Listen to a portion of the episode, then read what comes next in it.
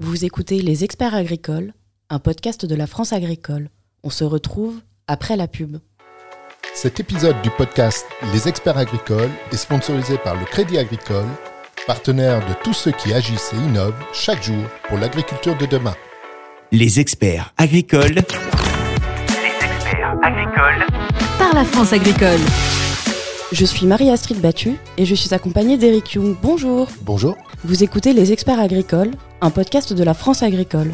Nous allons parler de la robotique en agriculture et plus précisément en grande culture. Que peuvent vraiment faire les robots dans les champs? Comment intégrer un robot dans une équipe? Quelle est la réglementation en vigueur?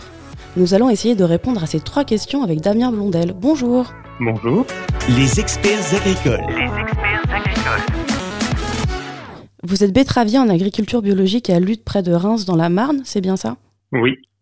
Alors pour commencer, on va parler un peu de vous, de votre exploitation et de votre robot. Donc déjà, est-ce que vous pouvez nous présenter rapidement votre exploitation?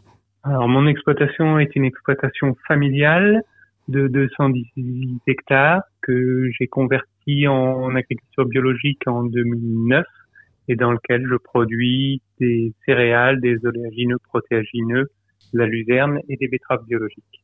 D'accord. Vous avez un robot un peu particulier. Euh, est-ce que vous pouvez nous en parler, nous dresser un peu son portrait? Oui, j'ai un robot depuis cette année qui me sème et me désherbe mes betteraves. C'est le Farm Droid. Il a la particularité de semer les betteraves et au moment du semis de betteraves, de lo- localiser les emplacements de, des graines de betteraves. Et après, par ces emplacements, il revient désherber tout autour des graines. Et qu'est-ce qui fait que ce robot est innovant et surtout particulièrement en France Alors, euh, innovant, c'est parce qu'il il travaille en autonomie complète. Il a besoin de personne qui intervient dessus. Et c'est le premier vendu en France. Maintenant, ça commence à se développer un peu. Mais voilà.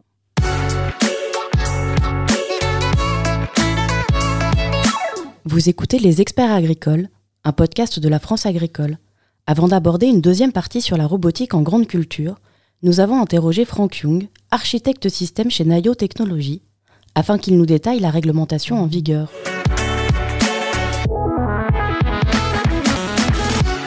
les règles qui régissent euh, en France l'utilisation d'un robot dans une parcelle par un agriculteur, euh, elles sont simples et elles sont euh, fixées par le constructeur du robot. C'est-à-dire que selon la dangerosité du robot, euh, ce qu'il est possible de faire avec ce robot, on va demander à l'agriculteur euh, d'exercer une surveillance plus ou moins rapprochée du robot euh, pendant son utilisation. C'est-à-dire que si le système de sécurité est suffisamment performant, l'agriculteur n'aura pas du tout à s'en soucier, il pourra le laisser parcourir la parcelle en toute autonomie. Pour déplacer les robots sur des routes publiques, euh, donc il est déjà c'est un petit peu compliqué de le faire parce que les systèmes de sécurité sont généralement euh, faits pour euh, pour pour euh, traiter les dangers qui surviennent dans une parcelle et non pas sur une route publique où il peut avoir une multitude de véhicules, une multitude, une multitude d'événements hein, dangereux qui peuvent intervenir sur le robot. Donc pour être en toute sécurité, on est obligé de mettre en place un protocole un petit peu particulier pour déplacer les robots. Si on veut les déplacer par eux-mêmes sur les routes, il faut peut-être fermer la route. Voilà, il y a, il y a tout, tout un ensemble de règles spécifiques à mettre en place. Euh, parce que voilà, techniquement, il n'est pas autorisé de faire déplacer automatiquement un robot sur une route publique. La réglementation euh, française, alors déjà nous travaillons plus avec des réglementations européennes, hein. donc c'est c'est régi au niveau européen. Euh, La réglementation, malheureusement, elle ne traite pas ou peu le cas des robots. Euh, elle est assez ancienne et tout est basé sur le fait qu'il y a un pilote, euh, voilà, qui est quelqu'un qui est un opérateur aux, commandes de la machine, et c'est lui qui est en charge justement d'arrêter la machine en cas de problème pour opérer en toute sécurité. Donc voilà, donc ça c'est une réglementation assez ancienne qu'on essaie de faire évoluer tous les jours.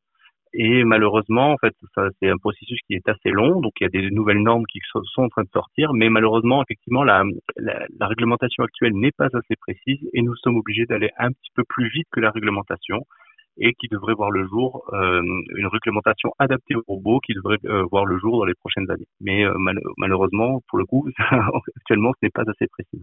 Chez Nayo Technologies, euh, on essaie d'aller, je vous ai dit, un petit peu plus loin que ce que propose la réglementation bah, pour garantir que toutes les personnes qui interagissent avec le robot, que ce soit l'opérateur lui-même ou les personnes travaillant dans la parcelle ou n'importe quelle euh, n'importe quelle personne qui viendrait interagir avec le robot soit en toute sécurité.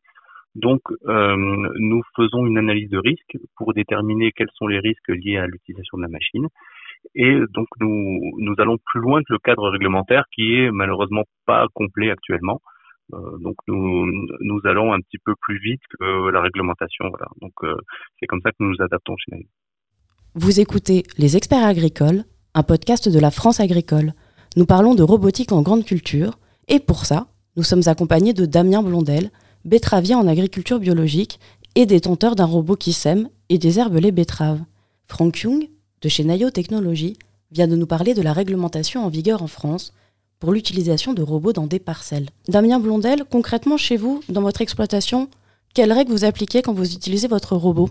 Alors, qu'il faut pour utiliser le robot, déjà le robot est entièrement autonome mais peut travailler que à l'intérieur de la parcelle quand on le met dans une parcelle, la première fois où il rentre dessus, on lui délimite un périmètre en dehors duquel il peut pas sortir. Et quand on a besoin de l'emmener à la parcelle ou de déplacer d'une parcelle à l'autre, il faut l'atteler derrière un tracteur pour le transporter. Il est plus autonome dès qu'il sort de la parcelle. Et après, à l'intérieur de la parcelle, il travaille tout seul. Et euh, vis-à-vis de la réglementation en France, vous la définiriez comment? Elle est trop floue, trop restrictive? Est-ce que ça, ça peut poser des problèmes? Elle est restrictive pour euh, plusieurs raisons. C'est surtout qu'il n'y a pas de réglementation spécifique pour les champs. Ils nous mettent une réglementation qui est identique à si ça circulait sur la route. Euh, un exemple tout bête, en bouche de parcelle, quand le robot fait demi-tour, il est obligé de mettre son clignotant, ce qui sert pas à grand-chose dans le champ. Mais sinon, euh, ça n'empêche pas de travailler. Mais est-ce que vous pensez que cette réglementation, ça peut être un frein au développement des robots en grande culture? Oui, ça complique euh, grandement la chose. Le robot FarmDroid est homologué depuis trois ans au Danemark, lieu de sa fabrication, et en Allemagne. Par contre, il a fallu deux années supplémentaires pour l'homologuer en France, parce que c'est une homologation bien spécifique. L'homologation européenne n'est pas suffisante. Donc on perd du temps et de l'énergie.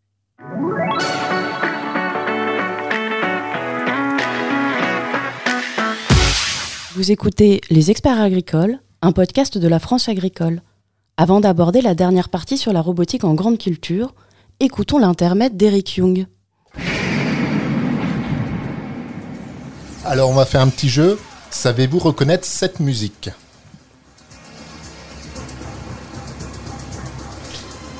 Bon, c'est pas facile. Top Je suis une musique imaginée par un compositeur grec exilé en France, puis au Royaume-Uni. Je suis issu d'un film tourné aux États-Unis par un réalisateur anglais. Ce film, sorti en 1982, est considéré comme un des plus grands chefs-d'œuvre de la science-fiction, en tous les cas par moi. Son scénario est tiré d'assez loin, à vrai dire, d'une nouvelle de Philippe Cadic. Je suis, je suis, je suis, je suis. Je suis le générique de Blade Runner, euh, composé par Vangelis. Alors, Blade Runner, donc. C'est un film de Ridley Scott qui nous parle de robots. C'est pour ça qu'il est là. Le sujet, c'est l'obsolescence programmée des robots. Alors dit comme ça, j'ai bien conscience que ce n'est pas un pitch très attirant, à part pour euh, quelques geeks dans leur chambre d'étudiants. Et pourtant, ce film a eu et continue d'avoir un grand succès populaire. Pourquoi nous touche-t-il? Parce qu'il nous parle bien évidemment pas des robots, il nous parle de notre obsolescence programmée, de notre mort. Et c'est ce que je veux dire dans cette chronique. Quand on parle des robots, nous parlons de nous, bien plus que de parler de mécanique. Voilà donc une dimension nouvelle à mesurer dans la robotisation du travail. Qu'est-ce que l'arrivée d'un robot dit de nous, du fonctionnement de l'entreprise, de nos rapports bien humains En clair, le robot se manage-t-il? Dans l'industrie, toute une branche de la robotique travaille sur des robots collaboratifs. Rien que le mot montre qu'ils deviennent déjà un peu plus que des machines. En pratique, on peut penser le robot comme un nouveau collaborateur dans l'entreprise. Vu sous cet angle, euh, des phrases changent. La question qui l'a acheté? Devient qui a recruté le robot. Le sujet technique de son interface devient celui de la communication entre deux collègues. Se comprennent-ils? Y en a-t-il un qui est soumis à l'autre? La mise en service du robot devient plutôt l'accueil d'un nouveau travailleur dans l'équipe. Quelles sont ses tâches? Qui travaillera avec lui?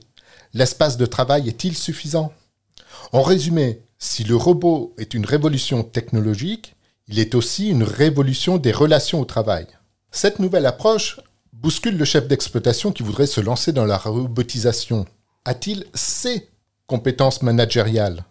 Alors c'est paradoxal parce que une des motivations fréquentes est justement d'être moins en charge du personnel. D'une façon générale, ses propres motivations doivent être très claires avant l'achat. Elles ne sont pas le masque d'une simple envie d'un gros joujou. C'est vrai, on s'aveugle parfois, on dit le robot va savoir tout faire. Non, ce n'est pas vrai. Ce sont des préjugés qui s'ancrent parce qu'ils nous arrangent bien. Vous savez, il y a cette bonne attitude des cinq pourquoi. Là, c'est le bon moment de l'activer. Voilà comment ça marche. Premier étage. Pourquoi je veux un robot? Pour automatiser telle tâche. OK. Deuxième étage. Pourquoi l'automatiser? Alors là, ça dépend. euh, Pour aller plus vite, pour faire autre chose, pour ne plus gérer le personnel, etc. Et à chaque fois se pose un nouveau pourquoi. Pourquoi aller plus vite? Pourquoi faire autre chose? Et ainsi de suite. Et c'est de plus en plus dur d'y répondre parce que c'est de plus en plus profond. Au bout de cinq pourquoi, on a généralement trouvé la vraie motivation. À l'inverse, le robot peut être une vraie chance pour adopter une nouvelle attitude managériale. Ne serait-ce que de l'annoncer à ses équipes ou à ses associés comment partager la décision, comment faire varier sa décision en fonction des avis contraires, comment chercher des retours d'expérience, éviter l'écueil de projeter son envie sur celle de l'autre, du genre tu vas voir, ça va être très bien, alors que l'autre, l'associé, le salarié, était en train de penser mince, comment je vais faire mon travail, moi, désormais? Voilà, en réalité, tout ce qui se cache derrière un robot. Et finalement, on ne parle que de relations humaines. Et c'est pour ça que Blade Runner est un grand film. Merci Eric Young.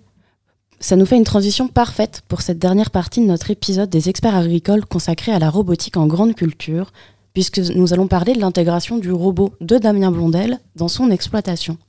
Alors première question, on revient sur les pourquoi. Pourquoi vous avez intégré ce robot dans votre exploitation, Damien Blondel? Parce qu'en betterave biologique, le gros problème est le désherbage. Et une énorme partie du désherbage se fait manuellement. Et on a un très très gros souci de recrutement de personnel. Et justement, il y a certaines personnes qui pensent que les robots euh, vont, entre guillemets, voler la main-d'œuvre euh, d'ouvriers agricoles en France. Qu'est-ce que vous leur répondez à ces détracteurs des robots? Je leur réponds que pour voler la main-d'œuvre euh, agricole en France, il faudra déjà la trouver, que c'est impossible de recruter les- du personnel en France, que de tout ce genre de tâches, que ce soit en agriculture, on fait venir de la main-d'œuvre étrangère et on emploie de la main-d'œuvre étrangère. Maintenant, on va parler de comment est-ce que vous avez fait travailler ce robot. Est-ce que ça a été difficile pour vous de le laisser travailler tout seul dans une parcelle? Combien de temps ça vous a pris pour, pour le laisser complètement autonome? Alors ça n'a pas été difficile, mais ça a été euh, un cheminement qui a pris entre une semaine et quinze jours. Et maintenant, vous le laissez tout seul? Maintenant, il est entièrement autonome tout seul dans sa parcelle. Régulièrement, je le surveille euh, via l'application à distance, mais sinon, il tourne tout seul euh, 24 heures sur 24. Il y a un mot qui revient souvent, mais pas, pas que quand on parle d'agriculture biologique, c'est la charge mentale. Est-ce que ce robot, ça a été une source de charge mentale supplémentaire ou est-ce que ça vous en a enlevé ou est-ce que ça a évolué en fonction, en fil du temps? Alors, ça a évolué au fil du temps. C'est vrai que les 15 premiers jours, le temps que je m'habitue, que je fasse, on va dire, entre parenthèses, confiance, euh, c'était une grosse charge mentale. Et plus il a travaillé en autonomie sans que je m'en occupe, euh, plus la charge mentale a diminué. Mais surtout, sur le temps, ce qui a diminué, c'est là, j'avais avant une très grosse charge mentale due au stress de pas trouver de personnel et pas avoir de personnel pour euh, désherber mes betteraves. Ça, c'était une très grosse charge mentale toute la saison qui a complètement disparu du fait de. C'était donc ma dernière question. Merci beaucoup Damien Blondel. Je rappelle que vous êtes betteravier près de Lude. Grâce à vous, nous avons pu explorer l'univers de la robotique en grande culture. Vous écoutiez Les Experts Agricoles, un podcast de la France agricole, présenté par Eric Young et Marie-Astrid Battu. La technique est assurée par Michael Icard. Retrouvez-nous sur vos plateformes habituelles d'écoute de podcast, abonnez-vous ou donnez-nous une bonne note, ça nous est utile pour le référencement.